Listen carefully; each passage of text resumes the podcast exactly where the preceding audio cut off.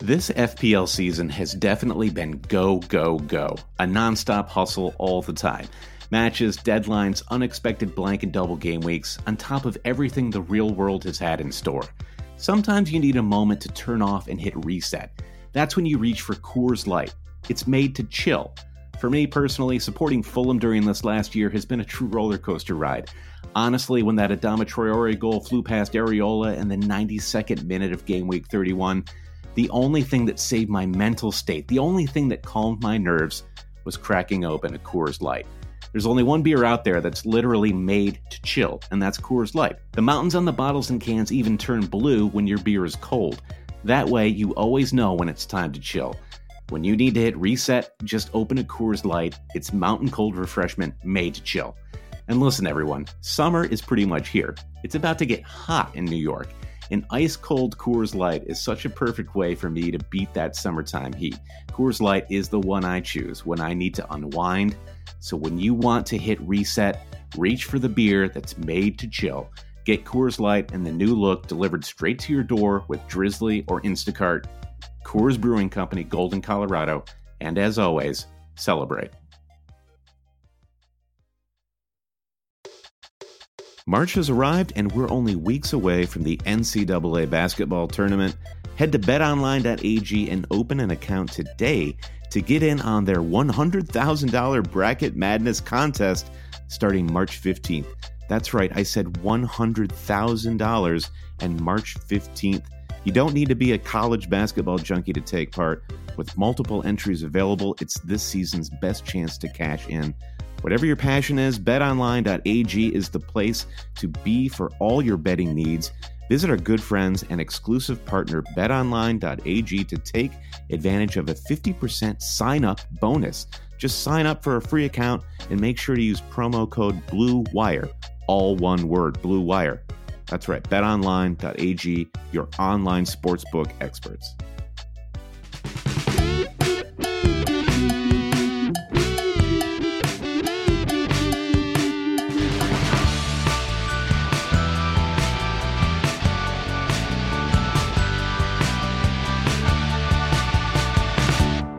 Hail cheaters and welcome to the Always Cheating Fantasy Podcast. My name is Josh. I'm here with Brandon. Brandon, how are you? Feeling very wild cardy right now, Josh. Yes, it's true. It's active. the wild card is here. And the wild card is here. And Brandon, normally we do a little, uh, uh, you know, we we chat, we make some jokes. But no, Brandon, this time around, it's all about your wild card. That's the theme of this episode. Brandon's wild card. I want that to be the name of the episode, Brandon. I want to lean into this wild card. I want to hit it from every angle. I want to work with you, Jerry Maguire style, to make this wild card the best wild card it can be. Okay. Does that make me Cuba Gooding Jr. in this example? I think it does. Yeah, as a Rod Taylor or something like that. I can't remember what his what his name was. Uh, so Brandon, game week 28 though, just very quickly, you know, we got a lot going on. We're, we're heading to the UK in like like like less than 72 hours. You know, this uh, this game week 28 is not a game week I want to spend a lot of time and energy on. Uh, FPL Backheel says, at what point this weekend did you start questioning the very nature of reality? oh, I remember it well, Brandon. I remember yeah. the moment. Uh, it happened before the game week 28 kicked off. It was uh, around 12:15 uh, Eastern time when the leak came out that Jimmy Vardy may or may not be starting, and there went my lunch break, Brandon. Yeah. I, I know a lot of our listeners out there aren't on social media or aren't engaged the same way we are with FPL on social media, but when the Vardy news broke, it was like a tiny town uh, thrown into total chaos. And in every corner of the FPL online universe, people were having their own level of freak out. Some people sort of went into like firefighting mode of like offering tons of solutions.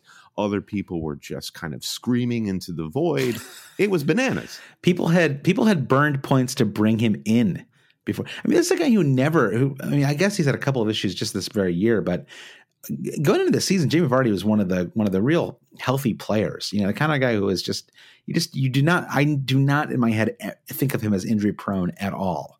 Um, I don't know about you. I mean, right? He's like he's like fit. He's always fit, right? Like the guy's 34 and he still runs Definitely. nonstop. You know, he's kind of that that uh, quintessential hard man uh, mm-hmm. in that even if he were fit, I mean, he this is the guy who wore a cast for half the season in which Leicester won the title, and if I remember correctly, he just kept the cast on as a good good luck charm after his yeah. arm had healed. So it breaks that he may or may not play. There's all this talk that we may or may not have a double game week in game week 29, and we're supposed to find this out on Friday. And so it's like we're waiting for possible double game week news to come through, or waiting for news on Jimmy Vardy to be confirmed. In my case, I have Anthony Martial. I don't know if he's, I don't know what's going on with him. So it's like uh, I'm juggling all of these issues, and uh, yeah, it was just, it was a really, and then, uh, you know, so then, ultimately, Game Week 20 does kick off. The rumors are confirmed. And going into that match, I was like, I had like, you know, I had a bunch of players. I had players in Norwich. I, had, I you know, I, I had Cantwell. I had, I, I ended up transferring in, um, Ayoze Perez. I had Söyüncü, and I was like, the only thing that I would not want to see today is one nil Norwich. You know, that's like the only that is the only scoreline that would really kind of screw me. And yeah uh, I, I, I assume you kind of felt the same, right? I mean, going into this weekend and Friday's match. Yeah, definitely. I took a punt on Harvey Barnes. You know, we were all just thinking that this Norwich fixture was going to be Leicester's opportunity to get back into the goals, get their attacking boots back on. Mm-hmm. You know, they you know they've been losing ground the last month to everyone else that's trying to jump into the top four, and yeah. Uh, what yeah. can you say? What yeah. can you say? for me, if, yeah, go ahead. For me, my feeling going into the game week though was like how how far down can it go? Like, is it is this pit bottomless? I was reminded of the uh the narrator in the Big Lebowski, like uh-huh. during the the psychedelic turn halfway through the movie where Sam right. Elliott says, "Darkness washed over the dude." darker than a black steer's took us on a moonless prairie night. There was no bottom. And I will tell you, sir, after the game week 28 scores came in, I found the bottom. on 26 points, I, I discovered where the bottom was, and that's when I triggered the wild card. Wow. Okay, so the wild that was that's an amazing bring back there, Brand. So the wild card is active yeah, not a high scoring game week, right? You ended up on 26 points. Um, I ended up on 40, which feels pretty pretty good, I, I suppose. In the end, um, I uh, so that's why I, I'm doing fine. You know, I'm not doing great. I'm doing fine, and uh, so there's no need to talk about me, Brandon. I'm I'm boring. I'm just I'm just moseying along through this season. But you, there's a real narrative here, Brandon. This is the comeback. Okay, game yeah. week 29. There are there are 10 weeks left in the season. Okay. It's a little more mm-hmm. than 25% of the Premier League season left to go. You've got a wild card. You're back, you know, 50, 60 points in some of your mini leagues. It can be made up. Okay. Mm-hmm. So the mm-hmm. wild card is, is, it, you know, even if it doesn't work, it doesn't matter. Right. Because the point is, fantasy is supposed to be fun. And, you could wait until week 35 to play it or whatever, you know, and like, well, like whatever the optimal strategy is. Um, and you could suffer through five or six more weeks of, of not having a lot of fun. But why not just swing for it. You know, it's like it's like the Ford versus Ferrari analogy last weekend. You know, it's like let your car explode or yeah. or not. You know, it's like like or, or, maybe you'll maybe you'll win. You know, maybe you'll yeah. shoot past everybody. I, I I I have to be honest. I've been thinking about that Ford versus Ferrari analogy all week, and it wasn't like you, either your car is or isn't going to explode. For me, the lesson of that an- analogy is you have to first be willing to let the car mm. explode. It's more right. the willing and right yeah, that's that's what we'll have to get into as we talk about my wild card is am I building a car that can actually go as fast as is required or am I just building a car that's, you know, not fit for the racetrack? But that's fine. I mean, maybe you're a little crooked, you know, maybe your uh, your elevation's too high. You know, maybe there's uh you know, there's some issues with your gasket. I mean, I think that let, us see what you can get away with. You know, mm-hmm. uh, I, I, like this idea. Uh, all right, so uh, just a quick reminder. Uh, I want to get right into it uh, right off the bat here. So, uh, just uh, before we get into it, the UK trip kicks off. We leave Wednesday night. I think is it. I think we can now officially announce because there's a car picking us up. So I think we can announce that we are going to be on the uh, the FPL TV show on Thursday. Uh, yep. So really excited about that. So if you, uh, I know many people who listen to this podcast also watch that. Um, it's available. Well, it's available in different places, different countries, but I, at the very least, I know that you can watch it on YouTube, kind of anywhere you are. Um, so we're, we're recording that on Thursday, and um, really excited to be to be a part of that and uh, go to Stokely Park. Maybe maybe I don't know, Brad. Maybe we can VAR a game. I don't know. I think we should at least, you know, see if that's an option. Sure. You never know. And is it Stockley Park, Stokely, whatever it is? Stockley, uh, yeah. yeah, Stockley. Uh, and then Friday night, uh, we've got our our meetup in London at uh, Coin Laundry. That's seventy Exmouth Market. Once again, we hope to see a lot of people that we've talked to over the years, but we also hope to see people that we've never actually talked to before. I know, as you mentioned before, not everyone's on social media. There are people who just listen to this podcast, and that is their one kind of connection point with fantasy. At, you know, at all. Um, and if you are a listener and you live in London, then uh, swing by. And I think you'll probably meet like a lot of the people that you meet. I hope there are men and women there. I, there were at the last meetup. So yeah, uh, well, I can yeah. I can tell you, Josh. I actually heard from one of our listeners who said they would be at Coin Laundry and they were excited to visit because that's where they met their fiance. Wow. So if okay. if you're not go. interested in meeting other FPL managers, you just right. want to meet a life partner. Wow. Then there there's a whole other reason for you to come on down for the always cheating meetup. It's like Rihanna said, Brandon, you find love in a hopeless place. Uh, that's great. All right. So then uh, Saturday, Sunday, Monday, we're going to matches. We'll be at the Arsenal West Ham match. Uh, then we'll be at Manchester United, Manchester City on Sunday, which I think will be a pretty good game because both teams are actually in quite like decent form at the moment. Uh, I thought Man United actually played pretty well today, despite that match being a, a one-one draw.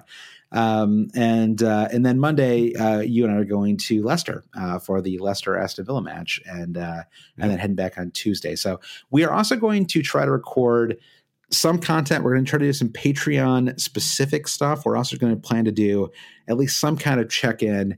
Um, given that we'll be gone uh, during our normal recording window, we are going to try to record something uh, while we're there. I don't know if it'll be the most cogent uh, fantasy fest. I'm not even sure if we'll be sober when we record it, but we will record something yep. while we're there. And uh, we will have pints of bitter and cider and lager coursing through our veins the entire time. I'm sure. Yeah, I hope so. I hope so. Um, and uh, Brandon, uh, just before we go on to the main topic this week, uh, which is your wild card, can you list uh, the top ten, please, of the always cheating Super League? It would be my pleasure, Joshua. From 10 to 10th to first place, starting in 10th, we've got Lucas Matthew, then in ninth, Andreas Tongstrom. In eighth place, Reese Moffat, then James Stevens, followed by Sean B. Hugh Patrick Campbell in fifth, followed by Hakan Jensen Lawrence. Down to third is Predrag Jurek. Up to second place, Tulumbi, and holding it down in first place, Damian Bird. I think that's uh, a new entry into the Super League. That's great. Uh, that's awesome. Well done, Damian. Yeah, thank you for uh, thank you for listening. Thank you for joining the Super League. You can still join that league and get the league code uh, on our social media pages, or you can just get it uh, from alwayscheating.com.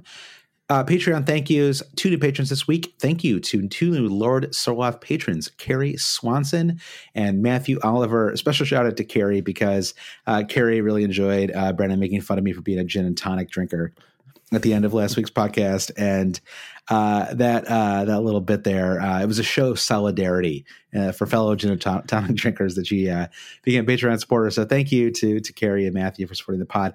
If you'd like to support the pod and get access to some of our exclusive content, uh, weekly podcast, Slack chat, we'll be popping into the Slack we're in the UK. We'll also be posting some stuff while we're there as well. Uh, go to patreon.com slash always cheating to do that, Brandon, let's take a quick break and we'll get right back into the pod.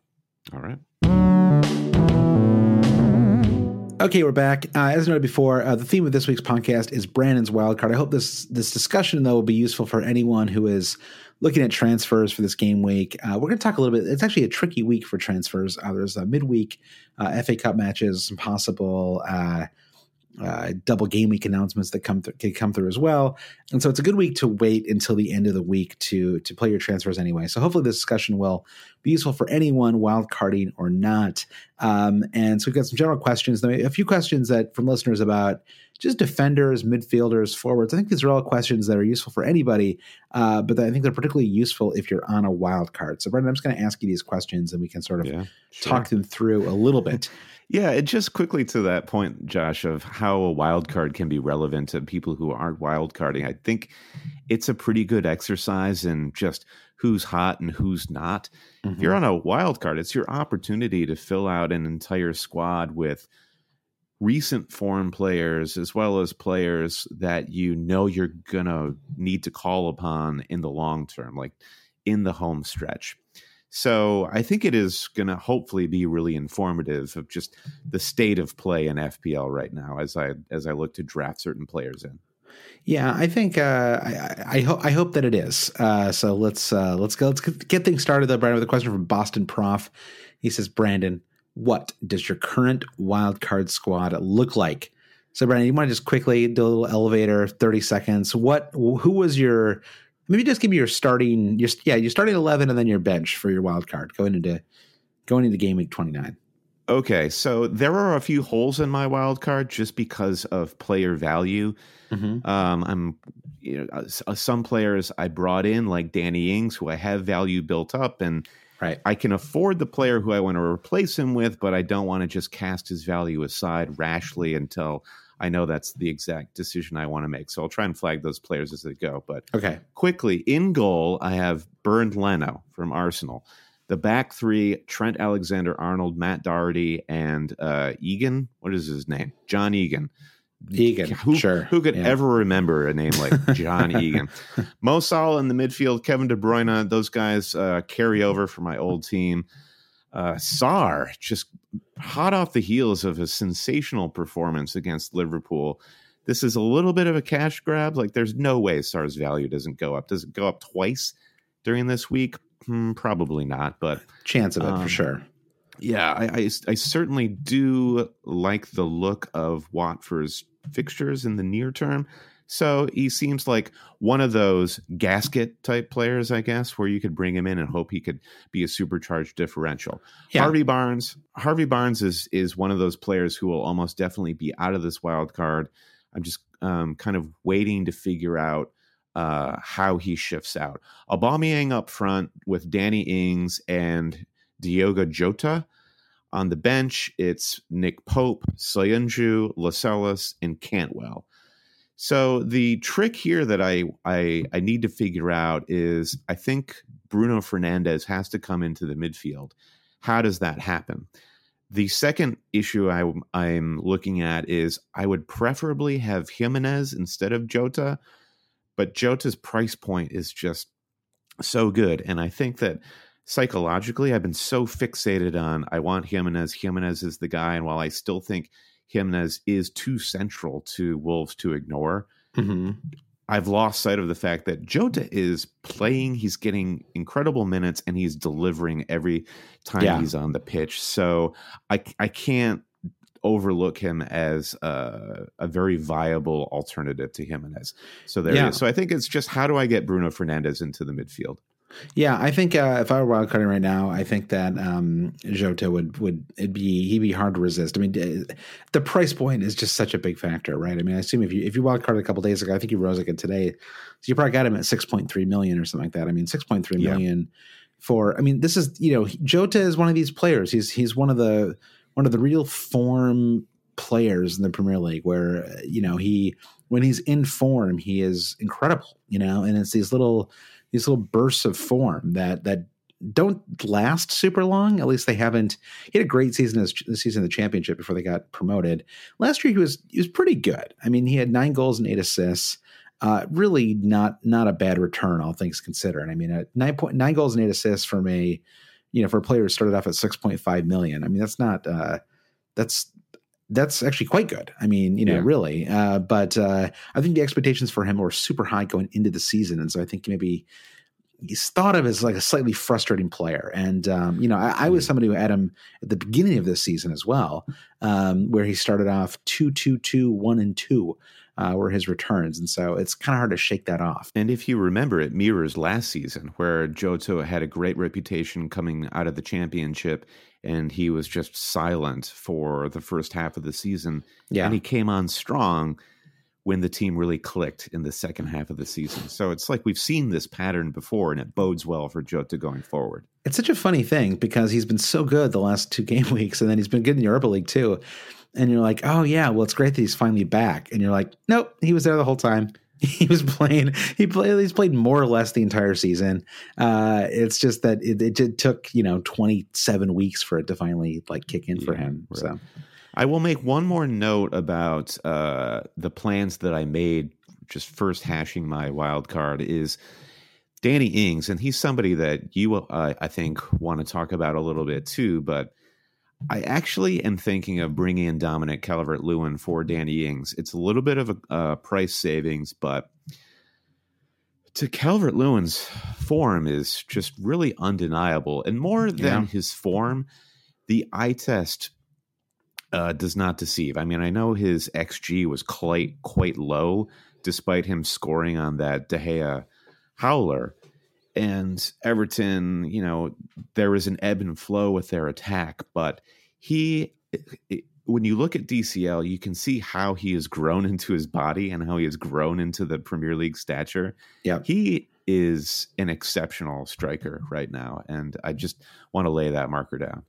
So the one question I actually have, I'm not sure why this is the thing that stood out for me, uh, but uh, Pope, would you give some thought, given given that you're wild carding now, that you won't, you know, that you want a bench boost at some point down the line, would you give any thought to um, having a keeper who has a double game week, or is he more of a game week 31 cover situation? Or is So just, this is- just that he's so good right now? this is the galaxy brain sort of um, well it's kind of like the reverse galaxy brain this is the beautiful mind situation where i still am not settled on what my game week 31 strategy is. So i do, right now where i think i am with game week 31 and i had to think about this on the wild card because as you say josh you have to be mindful of well are you going to build a team for 31 or are you going to build a team looking ahead past 31 for the doubles? Nick Pope exists in some liminal space. I mean, he exists for 31. But I right now where I am, is I'm just going to build the team I want now Mhm. and I think I'm just disregarding game week 31 altogether. I don't even know if I'm going to free hit there. Maybe I'll just play what I have. And then Nick Pope is kind of my concession to that. And then Yeah. at 4 8, you can move Pope out for McCarthy, who will likely have a double Mhm. um, or another keeper who would have a double. Pepe Reina will have a double. So I'm looking at Pope, Sarr. Uh, those are the two players that I might not have if not for game week 31. Yeah, I you know I Uh, guess the thing is we'll we'll we'll have these FA Cup matches this week, and so um, there's almost no point in worrying too much about it right now because after Tuesday and Wednesday, just for people who don't follow this stuff super closely, you know the situation is this: uh, the teams that win in the the teams that win their FA Cup matches at midweek will not have a fixture in game week 31 um, because that is when the FA Cup quarterfinals will be played. So all the teams that win, um, and any, and of course any team that they were expected to play that weekend uh, will have an open game week in game week 31 that'll have to get replayed somewhere down the line. And so it's you know we don't really know. I mean, there's I think the the key match really is. And the one that I think is is most worth watching uh, is the uh, Chelsea Liverpool match, which is, I can't remember if it's Tuesday or Wednesday. Tuesday. It's Tuesday. So Yeah. interesting match. There had been some talk that um, that uh, actually there's a question here uh, from somebody that I'll just I'll just work in here. Uh, uh, Benno said Liverpool have looked poor since the winter break. Is there something wider going on, or will normal service be resumed shortly?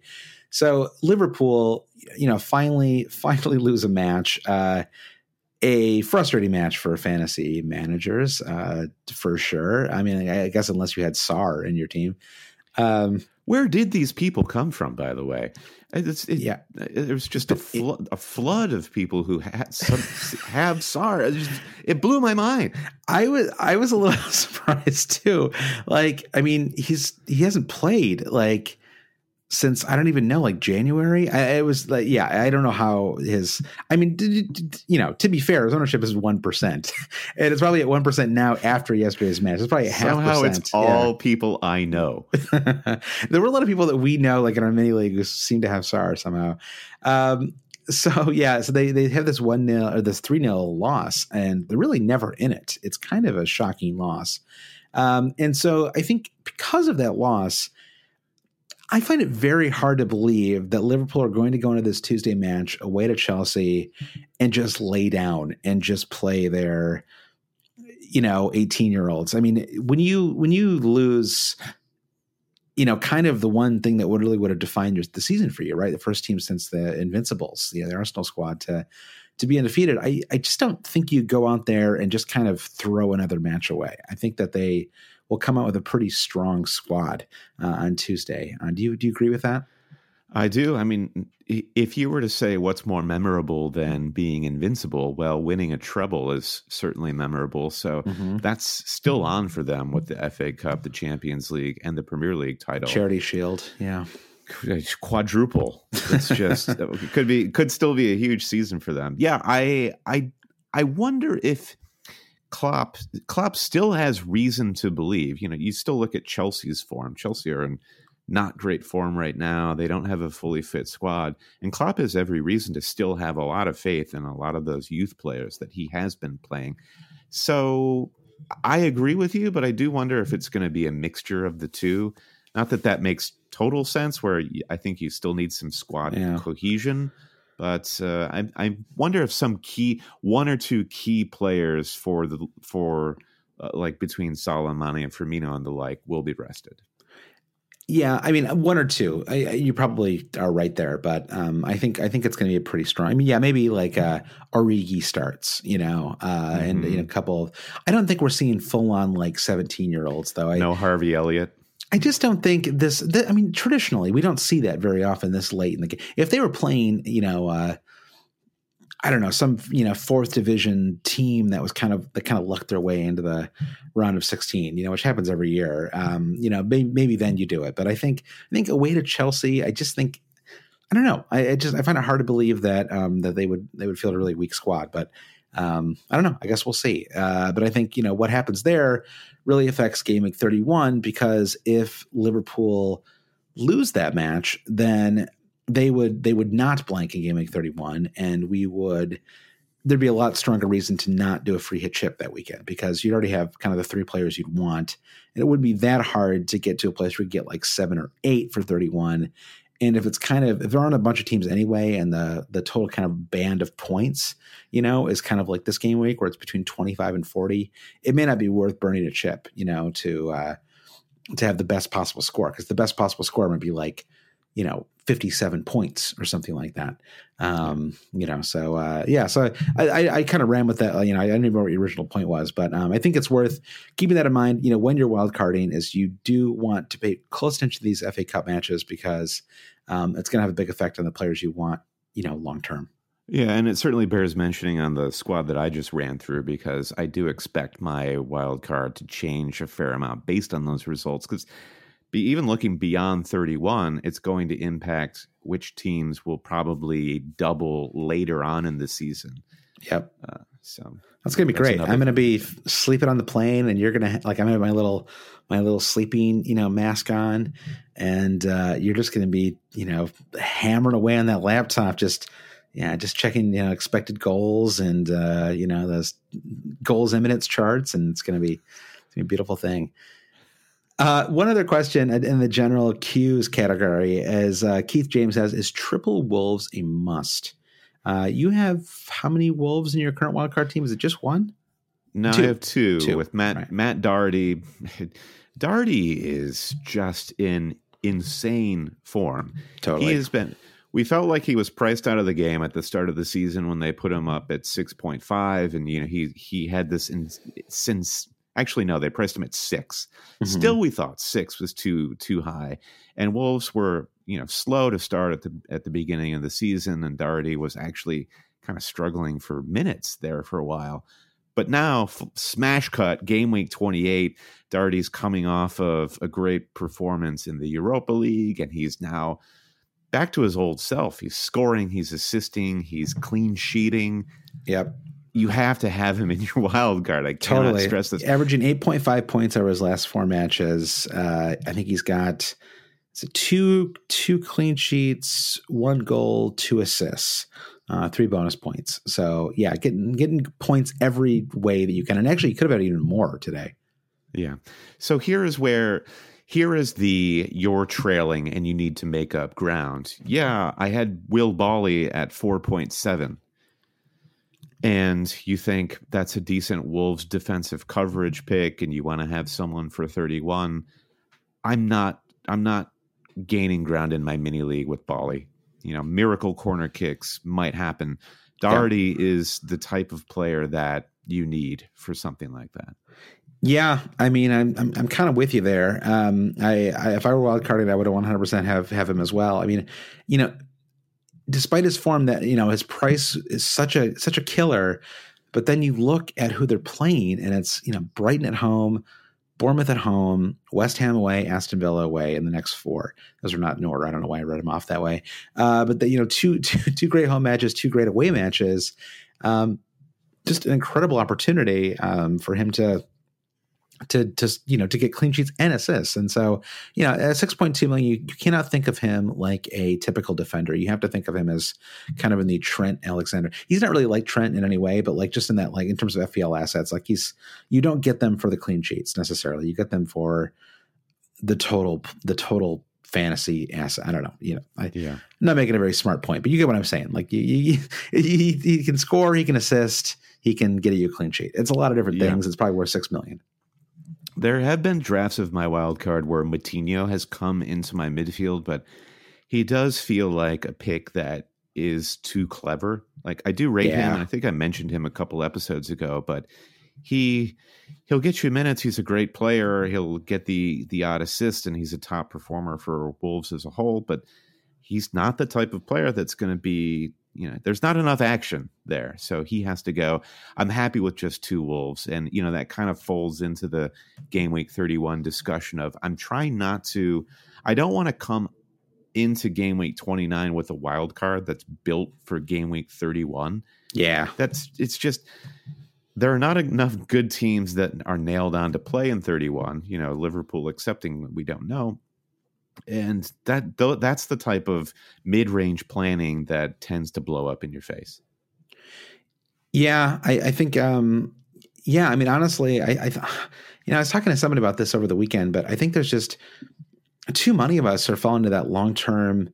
I mean, I know you're talking about like the kind of middle term or whatever, but like too many of us are falling to the trap of not looking at the game week in front of us, you know, just like this game week and the next one and the one after that. And there's, there's become, you know, there's an obsession with long term planning that I think is really hurting a lot of people, you know, and it's, it's, it's kind of, it's like stopping people from making good transfers, really. I mean, it's this long and short of it, you know, and sort of waiting for the perfect transfer, like the perfect time to spring this player on you, the perfect player with the perfect fixture at the perfect price, you know. And I think it's it's such a such a trap you can fall into, you know. And uh, I think I think maybe the, the way to do it, and it sounds like you're doing it this, so far with your wild card, is just to it's just bring in the players you want and then assume that with good transfers you can solve the double game week problems you can solve the blank game week problems. I mean you're still going to have a bench boost you're still going to have a, a free hit chip. The free hit chip is going to bail you out at some point. You know whether it's game week 31 whether it's some double game week down the line you know it's going to be there for you you know and so you don't need to solve every problem with the with your wild card it's actually another reason to play it like if you're listening to this podcast and you're on the fence about a wild card you know i think that I would, I would, I mean, obviously it's situational, but I would very much lean towards doing it, um, just, just because, um, I don't know, like if, if you're, if you're, you know, if your team is just a mess right now, then like give yourself yeah. 10 weeks, you know, don't give yourself one week down the line where you're going to make up everything that you've been kind of waiting to make up. Yeah. Yeah. Don't wait until you hit bottom like me. All right. So we covered a lot of this stuff. Uh, we covered. There's a question from Shane about Alonso and Doherty. I mean, Marcos Alonso is he? Uh, I have to laugh a little bit. I mean, it's just so funny that he's back again. What do you think about would, would Marcos Alonso crack your your team at all? Let's see. Marcos Alonso hadn't played 90 minutes since game week 18. Yeah. In the last two game weeks, he gets two starts and he gets three goals. it's ridiculous. Three goals. It is ridiculous. Yeah. And yeah, he's the same price as Doherty 6.0. Um, but yeah, a little no. cheaper actually. Yeah. No, conceding two goals to Bournemouth, uh, Chelsea's defense is is a complete mess. And if you look at their upcoming fixtures, I don't really see many clean sheets in there. Well, I don't know. Villa in game week 30, followed by City, which that will uh, be a blank in 31, most certainly. Yeah. West Ham, Watford, Palace. I don't know. It's just it's too far afield for me. And maybe that I don't know, maybe he's Okay, here's another way to look at it. Sure, Alonso. I'm not going to laugh at it like you, Josh. I'm not going to scoff at our. No, listeners. I'm not laughing at it. It's just like it's it's kind of it's just like he's. I thought we were done with him. You know, like I thought the, I thought it was over. I mean, he yeah. he hadn't scored more than one goal in a season in th- three years, right? This yeah. is it's been four years. The, the 16 17 season was the last time he scored, you know, six goals, and yeah. then it was zero, one, and zero the last three. So what am I going to do with my wild card? Am I just going to have a backline that's you know a billion dollars? Doherty, Trent, Alonso. I can't afford it, and I'm not going to go into every game week hoping and praying that Alonso you know, yet another masterclass from Marcos Alonso. The yeah. odds are are far lower than um, than me getting some attacking points from some fruitful midfielders and, and strikers. So I'm trying to save a little bit of money to spend up front. Yeah, I think that's fair. Um, but I mean, you know, I don't know. Like maybe it's maybe that Bruno Fernandes money is money that could be upgraded to Alonso. I mean, they are pretty good fixtures. Everton, Aston Villa, West Ham, Watford, Palace, Sheffield United, Norwich. It's it's a pretty good close to the season for them. So I don't know. Uh, okay. I mean, I, that's another thing for me to think about. Thanks. You're welcome. And uh, yeah, just while we're talking about Chelsea quickly, uh, is there anyone else? I mean, uh, Giroud scares me because I don't think he'll start much longer. Right? I mean, we just don't know how long Abraham is out for. I mean, is, if if Giroud is playing long term, I suppose he's at least someone you'd have to consider, right? I mean, he's only six point five million. Yeah, I think that's a good price for Giroud, but I agree. Maybe Batshuayi gets a start here or there, and Abraham, he has a, Tammy Abraham has an opportunity to play on the Euros, which makes me think that he will push for some level of fitness and some game time to force uh, Gareth Southgate to uh, to pick him for the team. So I don't know. And then you look at Chelsea's midfield, and it's just a grab bag of whatever. Mm-hmm. Who knows what's going to happen week to week? Yeah. So no, I, I, don't see anyone else apart from them. I mean, but there's a question from Shiv that says uh, thoughts on Patricio as a keeper for the rest of the season. Now you've gone for for Bernd Leno, and Arsenal's uh, notoriously uh, airtight defense. Uh, uh-huh. what about what what about what about Patricio instead of instead of Leno? I mean, he's only 0.1 million more. Yeah, I love Patricio. I love that shout. I think that if you were to do the Wolves triple, I think that's a really great way to go. To go for Doherty and uh, us, between Jimenez and Jota up front, and then Patricio and goal. Yeah, uh, they you will have a keeper for the um, the big blank game week thirty one, and it's solid. I think I'm kind of auguring toward when will I bench boost and can I have two goalkeepers that double at that time? So, you know, if I end up with both Patricio and Nick Pope, you're not going to bench boost in game week 31. So I feel like it's one or the other between Pope and Patricio that you're going to pick from. Yeah. Mm, it's interesting. Yeah. I wonder if bench boosting is is an overrated thing with goalkeepers anyway. I mean, how often do you really get the the double clean sheets, you know? Like has anyone ever gotten four clean sheets, you know, from having two keepers that you bench boosted and, and they both had doubles, you know? So I don't know. I mean, um, I just I, I, think that well, it's funny because Wolves defense has, has been a little up and down over the years, but they they've been and uh, obviously they conceded two today, but um, they have looked a lot better recently. It's amazing how much of it was Boly's made since he's uh, returned to that team. All right, couple more questions, Brandon. Let's move over to the midfield. Kate McCartan. We've not gotten to this question yet, but Kate McCartan says to Bruno or not to Bruno. What do you think, Bruno? Oh, Bruno, baby, Bruno all day. All right, uh, you finally done it. it. Took you. You were like you did not want to like this this this team or anyone on it, and he's irresistible, isn't he? Yeah, all it took for me to break toward Bruno Fernandes was a Jordan Pickford uh, howler getting beat at his near post. Um, he took that shot is... fast, though. That was like in real time. That was he like he made the decision very quickly. You know, Anthony Martial would have dribbled nine or ten more times. He would have tried to pass it to somebody. Uh, Wrote a poem. Yeah, he would have tried to dribble into the corner. Um, yeah, Bruno Fernandes just like just drilled it, you know. So, well, and yeah. and that that okay. I, joking about Jordan Pickford aside, I agree. It's the way that Bruno plays, and always be mindful of the player who has a smile on their face. He is clearly enjoying his football at Manchester United.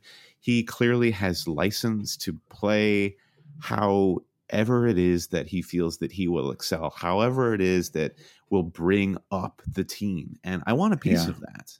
Now that just that that just conjures an image in my head of a midfield of Bruno, Juan Mata, and Santi Cazorla.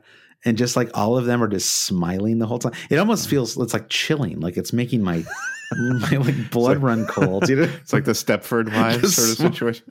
Yeah, they're just grinning all over the pitch. You know, ugh, that'd be terrifying but yeah, I I I agree. Like, it, however you want to uh, tell the story of that goal that Bruno scored against Everton, or yeah, yeah, um, just because he's gotten a couple of penalty goals awarded, uh, it's kind of boosted his stats. But you can the the eye test tells you everything you need to know about him, and yeah. with with players like McTominay back in form and yeah, today they were playing Matic, McTominay, and Fred, and Bruno was just like push up as far as you want, man.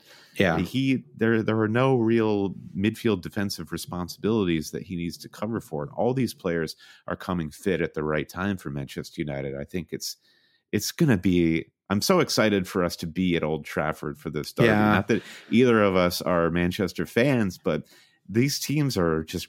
Right. It's going to be super fun. And I, am actually considering for my transfer this week going from Martial to Fernandes, uh, just because. I mean, I, I, feel like I honestly getting getting eight points the last two game weeks from Martial feels like a miracle. It feels undeserved in some ways because he's he's not that great, Brandon. Okay, I'm just gonna I'm just gonna go ahead and say it. Uh, not that great. Double digit goals in the season. Congrats to him. Uh, very nice header uh, away to Chelsea. A very nice goal actually in the Watford game as well. But it's so it's so mm-hmm. hard for him to score goals. It's like it's it feels like it's never like part of like the run of play. You know, he's he's not very involved, and so it's like as a fantasy asset. It's very frustrating because you're sort of like you know he's not going to have any chances the whole match. You know, it's like he's going to have one or two, and he's a good finisher, and so there's a good chance he actually converts when he has those chances. But that's it. You're going to spend 83 minutes watching him play, and he's going to be peripheral for like 81 and a half of them, you know? He, and he, uh, yeah, it's a funny thing. He just plays like everyone's, like he knows everyone's watching. He, yeah. Is, he's just, I don't know. I don't understand. It's he's like the so... opposite of Bruno, right? It's the yeah. opposite of the smiling jackals of the midfield. You know, it's uh, yeah, yeah complete. Yeah, it's jackals. I don't know why I said jackals. I was thinking of your Stepford Wives thing. Um, all right, so yeah, I'm I'm with you, Bruno. I, I love him. If I were wildcarding, he would one infinity percent be my team, even with the tough fixtures. I think I think that's fine. I mean, he was great away to Chelsea too. That's a tough fixture for sure as well. So, um, one last question here. It comes from Josh L. That's me, Brandon. I added a question here because I thought we needed it for this section. Uh, yeah. And it's keep, bring in, or drop Mane and Salah on your wild card. So, if I recall, did you only have one Liverpool I mean, yeah, you had two, right? Did you have Trent and Salah, or did you do you still have Salah and and Mane? No, I dropped Mane, mm-hmm. and Mane I dropped from my current wildcard iteration because I didn't make any money on that transfer. So Sure. If it turns out I'm bringing Mane back in, then uh, it it's of no greater cost to me. Yep. It won't hurt me. Yeah, I only had two Liverpool players in my wild card, which I guess is slightly worrying, but I Is then it? again I I don't don't, know. know. I see yeah. so many other great options that I, I'm feeling the diversity of my squad right now. I'm feeling happy about that. Yeah, I mean, I think that's that's really the way to, especially with a lot of emerging players, where you know one Sadio Mane is can be turned into a Bruno Fernandes, and then that can turn a really bad defender into Matt Doherty. You know, and so is Doherty and uh, and Fernandes better than Mane and whoever? You know, some some four million player you never want to start. You know. Um, I, th- I think it probably is. So I think um, that's that's always the the problem with these moves, and why, why some people really struggle to make them is like you just you know what you've got with a really great expensive player, but it's you know, and and that money's going to get kind of spread around a bunch of other people, and so uh, that balance is never is like it's like you want the stars, you know, but I think it's, it's often it's better to have a, a more balanced squad. So um, Yeah. I think I would have done the same thing. But choosing between Salah and Mane, I'm still undecided. As I said, Mane went because I had no cash involved there. Salah, I have about 0.8 wrapped up in that transfer, so he's Hmm. staying for the moment. Yeah, I think it's like it's so close between the two of them. I don't want to overthink it. yeah, I think if if you're in my position, if your main goal is to claw back rank and points in your mini leagues, it does push you in the Mane direction just because it's now the the um, percentage owned uh, numbers are are kind of they're they're a bit of a differential now with Mane yeah, just under 25% and Salah at 45%. So you're just gambling that there are more games than not where Mane outscores Salah. Could that happen? Absolutely. 100% it could happen. Yeah, I mean, as you as you recall, in, in December of this year, you know, I successfully uh, when I was kind of making a move, you know, my in terms of my rank, um, it was having it was having Salah. You know, when when the numbers were almost completely flipped, right? Where Mane was the player that was almost fifty percent owned, and Salah was around twenty five percent, and that really that was really helpful for a while. So, I mean, I think that I think there, I think that argument does make sense. Um, but Yeah. I also think, um, you know, I, I don't think you need to go completely. I mean, I think you know if you have seven or eight players that are under ten percent owned or under under fifteen percent owned, you know, you don't, your whole team doesn't need to be made of players that are are you know Right. different. Yeah. And then when you get to that point where you're going for the differentials up to the point where you're like, well, maybe I don't need the best player in the fantasy game, Yeah, then maybe you're setting yourself up to play yourself. So, Right, uh, yeah. I do want to be conscious of that. yeah, Salah, uh, Salah does have more routes to go with penalties. I mean, Milner's been out for a while. Uh, Mhm. There's a lot to recommend about Salah too. I think it's just it's it's a choice that you can try to make the right one, but the, it's it's up to the gods. It's yeah. not up to you. Yeah, I think that I think it's all all season. It's been really hard to get a a bead on the Salah versus Mane conversation. It's like it's it's just like really gone back and forth all year. So, all right, let's move on. A couple last questions here about the forwards. Uh, Jeff Petter says uh, thoughts on Danny Ings. We talked about just a little bit already. Uh, Saints fixtures are great, uh, but in a classic form versus fixtures conundrum, is DCL the better option? So, you talked about DCL a little bit already. So, just where are you with Ings? Are you still in your team, but are you is it, are you strongly considering dropping him? What's your what were your thoughts right now? Yeah, I'm strongly considering dropping Ings. I I I do wonder if the real Saints are going to show themselves the way they did against West Ham and Saints looked you know almost unbeatable a month ago. Yeah, And Ings was in form, their defense looked fantastic. Everything was humming along and you felt like is some is is everything okay here? Something's not quite right. Southampton aren't actually that good. yeah, So I don't want to um, overestimate Saints' ability to carry this form uh, through the end of the season. Southampton and teams teams like Southampton and Newcastle and Palace, they'll end up on the you know we'll will um, I will say the beach. I'll be the first one to say it. the uh, the the the age old cliche of teams who hit that forty point threshold. They know they're not going to get relegated, yep. and then they just take their foot off the gas. Is Hasenhüttl that kind of manager that will let that happen? Well, sometimes it's not up to the manager, and I I just don't know. And Ings, the same thing I was saying about Dominic Calvert Lewin, who is the alternative to Ings. I think Ings is also going to be pushing for like you know yeah. the one the one thing that he's left to achieve in his career. He played for Liverpool now can he actually play in a major international tournament with England this summer? Um, coronavirus be damned. Yeah. So I think you know Ings has every right and interest in in pushing on, but there's point four to be saved here, Josh. And if I think Calvert Lewin can meet Danny Ings, then I think I'll take that cheaper player whose team in Everton I think just has a little bit more to offer than Southampton does. Yeah, I, am really on the fence about it myself. Uh, Ings apparently has been nursing a little bit of injury. Didn't start this weekend. Has not been in particularly good form either. Uh, what makes it tricky is that they play Newcastle at home and Norwich away in the next two. Those are two fixtures are about as good as it gets. Um, and I know form versus fixtures. We we talked about this last week. You know, form form does win. But when you already have the player in your team and the fixtures are, are that good, it, it, it's hard to, you know, especially if you're in a position where the way that what I would do is I would have to burn four to do it. And um, I would have to, what I would do is I'd actually move him to Aubameyang. Um, and I would drop Martial, Martial for some sub six million player. The player I actually I, I, I would need to like only I'd need to be five point seven million or, or, under. The player I would actually consider Brandon is my boy Doucouré who I have mm. never had in fantasy ever. Okay. He is his fourth year in the Premier League. Never once had him. I thought I just think he's amazing. I like I I don't know if he even is a great fantasy player or not, but I think he is just I'm so impressed with him. I cannot believe it's taken me this long to appreciate how good he is. I mean, he was so good away at Man United. He was very good in Liverpool match yesterday. Um, what do you think? Doucouré as fantasy asset. He's 2.4% owned, 5.6 million overall.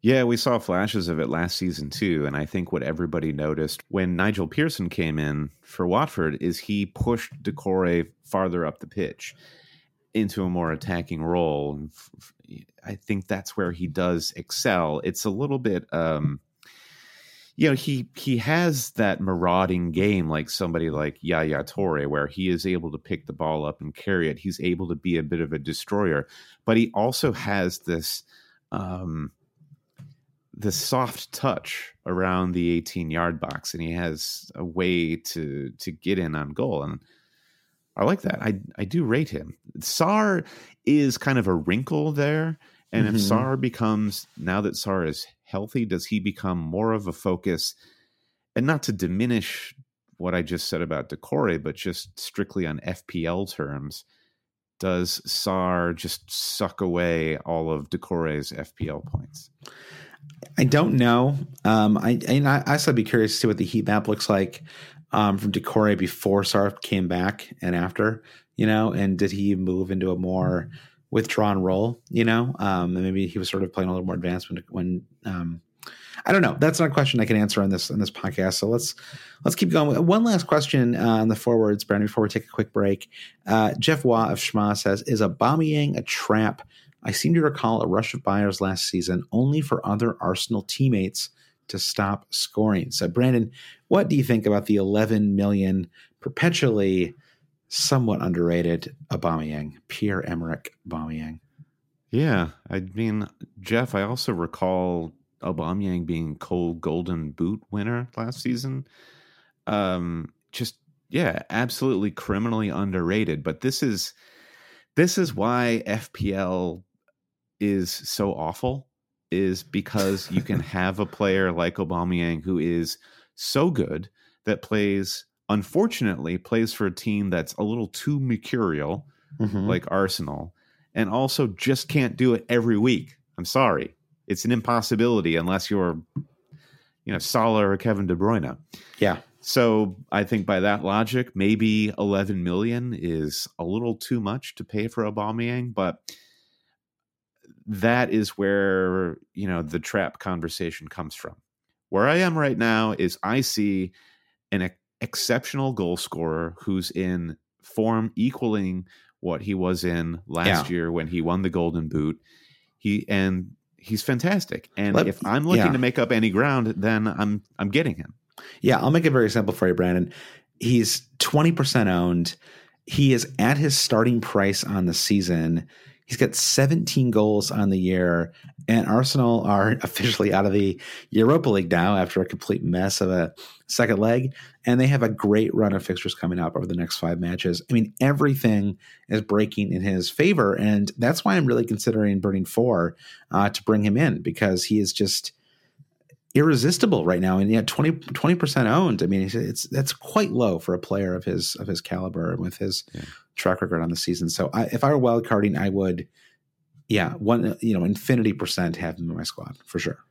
I was thinking a little bit about the end of that Olympiacos um, tie in the Europa League, and Aubameyang had a sitter at the death where he could have actually put it away, and Arsenal could have carried on the league, and he missed it.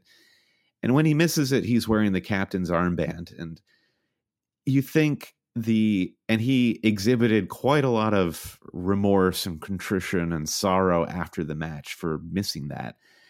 And you know that that could be just putting on a face for the fans and you have to say you're passionate about the club even if you do want to get a move in the summer or he's not or he actually is in it and he's invested with arteta and you're going to see the best of him throughout the rest of the season or you're going to see the best of him because he needs a move to a champions league club. Either way he's going to step out on that pitch and he's going to be wearing the captain's armband and he's going to be looking to score every time he touches the ball. Yeah, I mean, I, I think he, I think he does care, and I actually don't think he, I think he's too old to move, to make a move at this point. I think that he's probably with Arsenal uh, for the rest of his career. I hope he is anyway.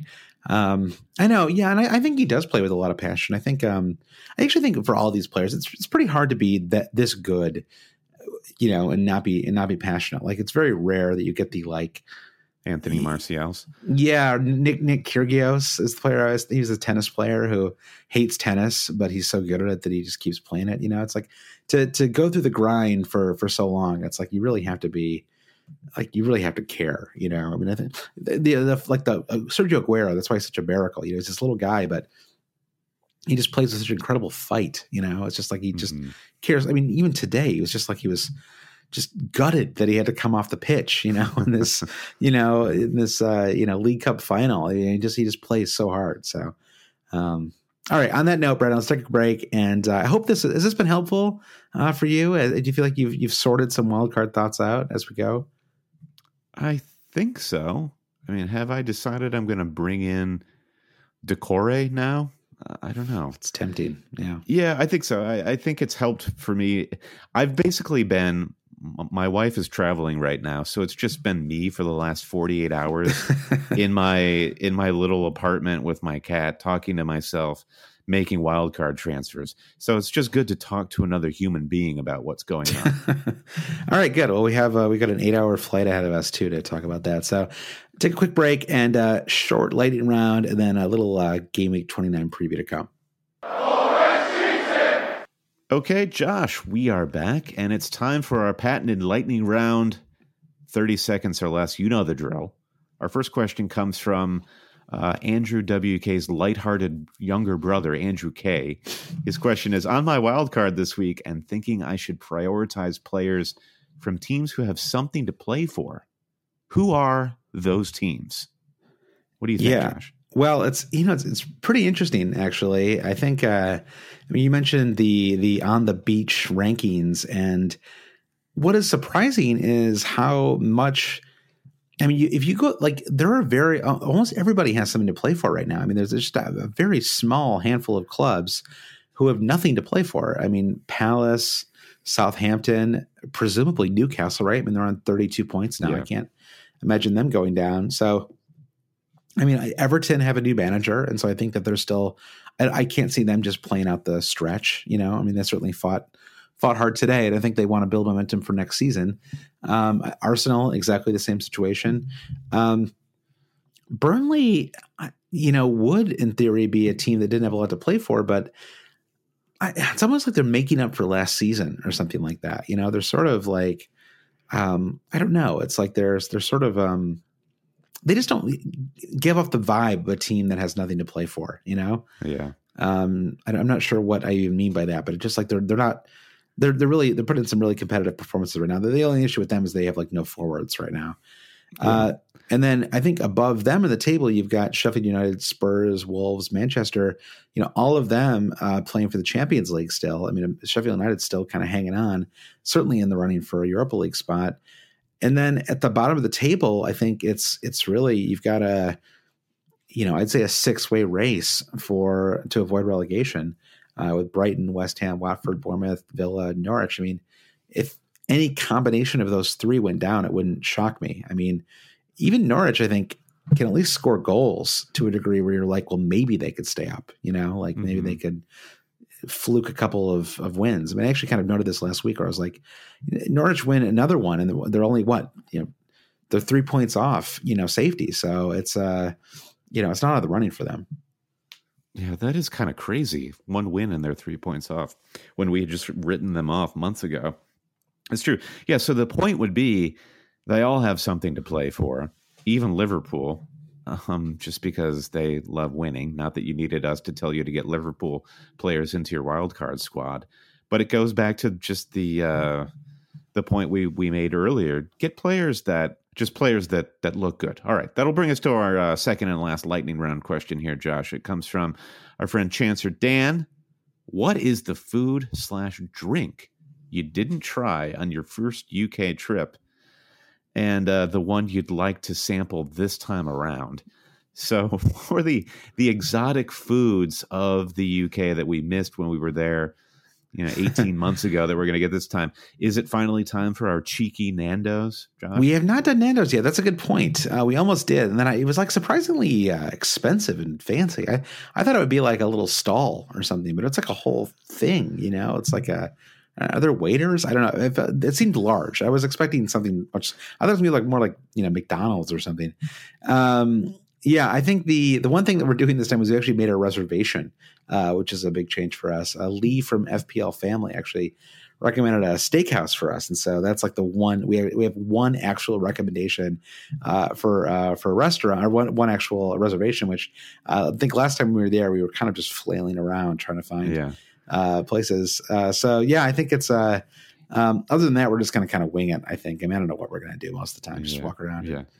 Eat fish. We chips. will wing it. Uh, the one thing I feel like I do want to do is to get a proper English curry. So if anyone has a recommendation for their favorite curry that's sort of central London lo- located, or maybe uh, around um, any of the stadiums that we're going to, let us know.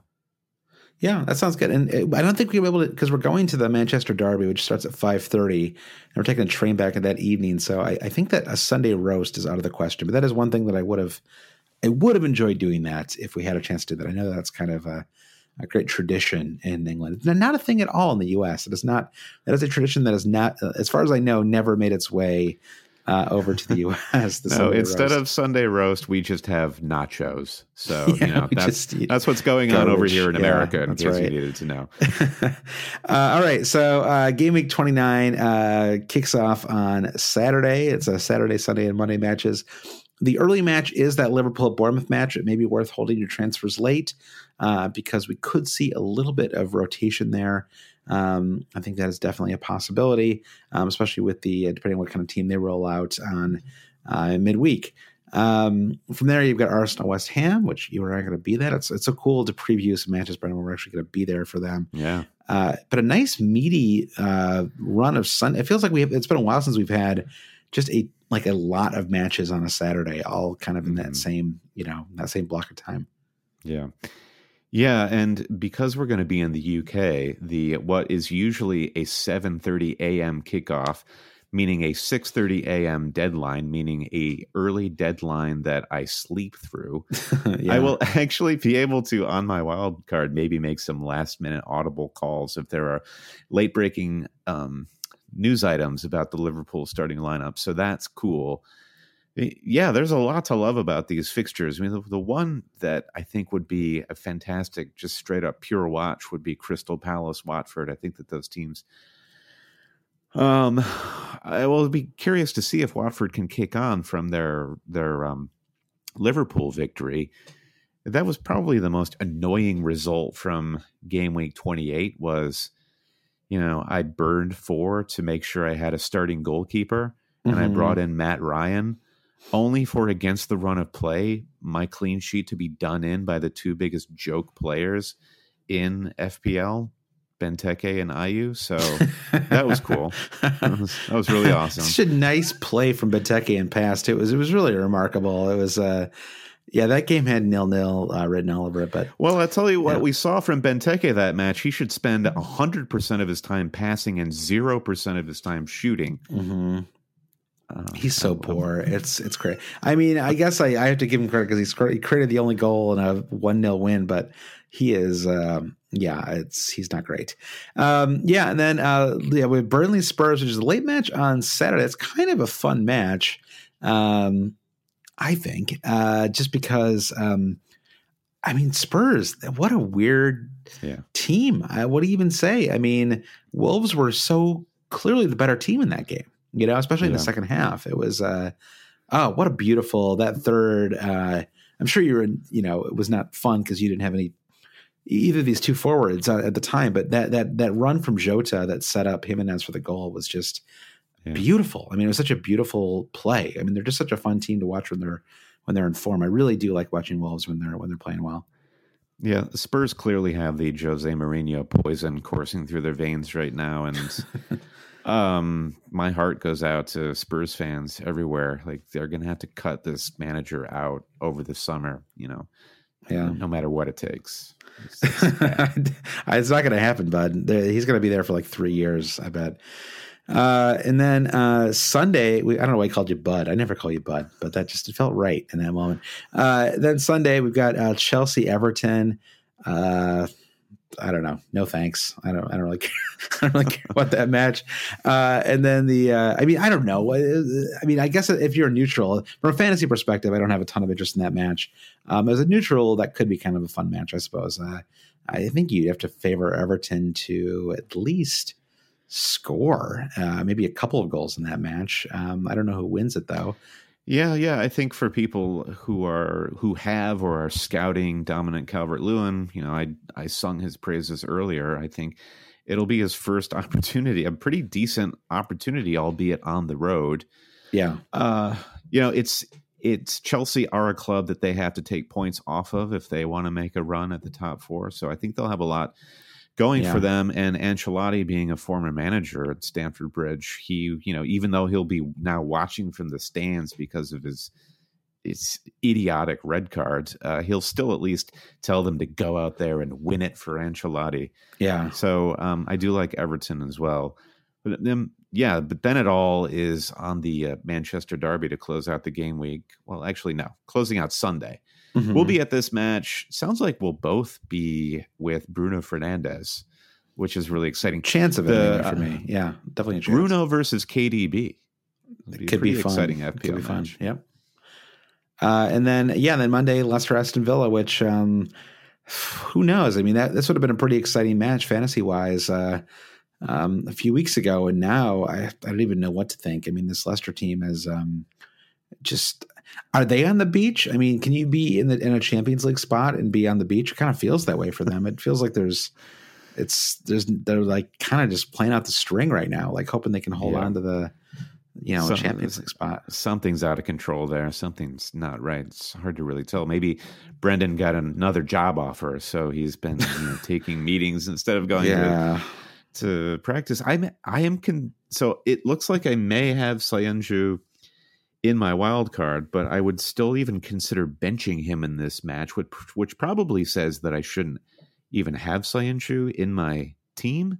So I really have zero faith in Leicester right now. There is that slight yeah. temptation if you brought in Perez or Barnes um, because of the Vardy injury, then sure, I think you've got to roll with them. You've got to play them against Villa. Oh, sure. I mean, if you're not going to start Söyüncü at home to Villa, then yeah, you should just drop him because that's a that's a pretty good fixture, um, for sure. I mean, uh, so I don't know, especially coming off a uh, League Cup loss too. I mean, you wonder if there might be a little bit of a drag after that. You know, there often is. So, um, yeah, I don't know. I think it's uh, I think it's interesting. Um, I mean, I, I, will be starting Söyüncü, um, unless he's injured. I'll be starting Perez as well. I hope he actually starts that match. Uh, you know how it is. I mean, it's always it's always frustrating when you burn a transfer and that player blanks and and you're kind of like, can I just have that transfer back? I just give me zero points. Yeah. Like I would I would trade your two points for zero points and have another transfer right now. Um, but uh, you know, whatever. It is what it is. What about your captain, Josh? Are you? Uh, we have the the same old dilemma as we did last week with the Vardy captaincy. Would you dare put your armband on a player with the first kickoff of the game week? As Liverpool hosts Bournemouth, Bournemouth yeah. defense, uh, you know they are what they are. So it looks like a Salah or Mane captaincy would be the way to go here. Maybe yeah. Trent. I mean, Bournemouth are terrible. They concede a ton of goals. Liverpool just lost their first league match in like what, 10 years or something, you know? It's, I mean, uh, I think they win that match really easily. And Salah played extremely well in the first leg of that match, too. Uh, he had a goal and assist in that match. That was kind of when the Salah revival um, really took off. That was in game week 16. So, um, yeah, uh, definitely. He, saw us uh, on the the bus team captain right now.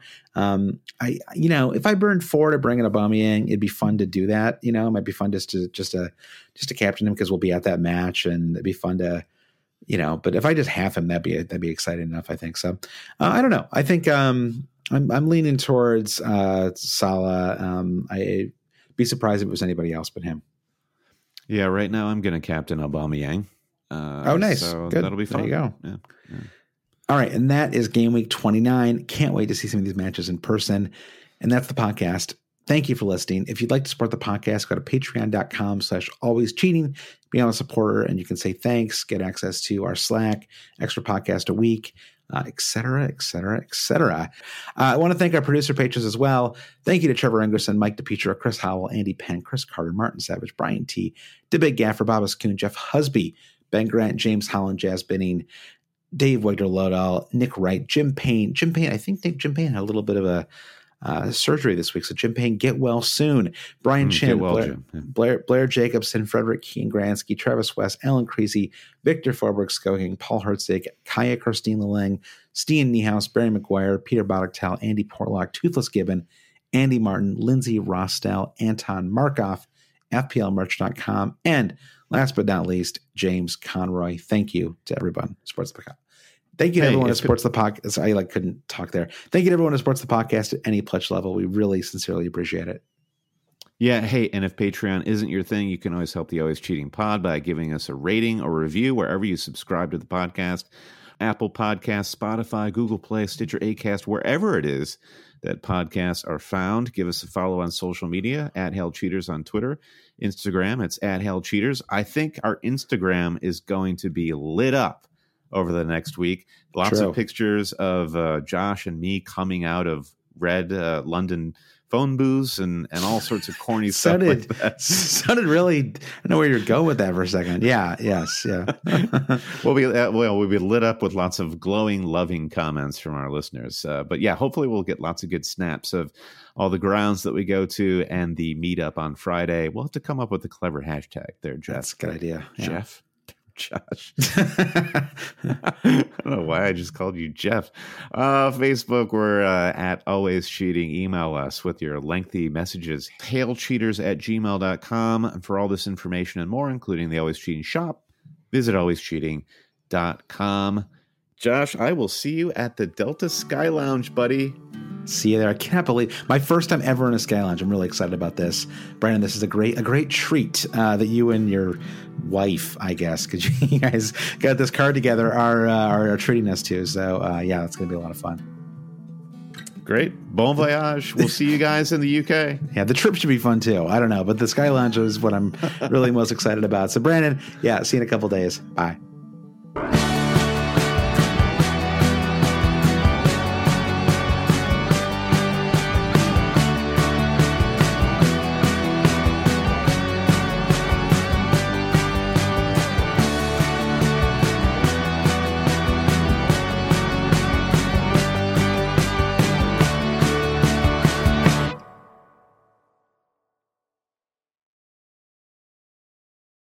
Everyone is talking about magnesium. It's all you hear about. But why? What do we know about magnesium?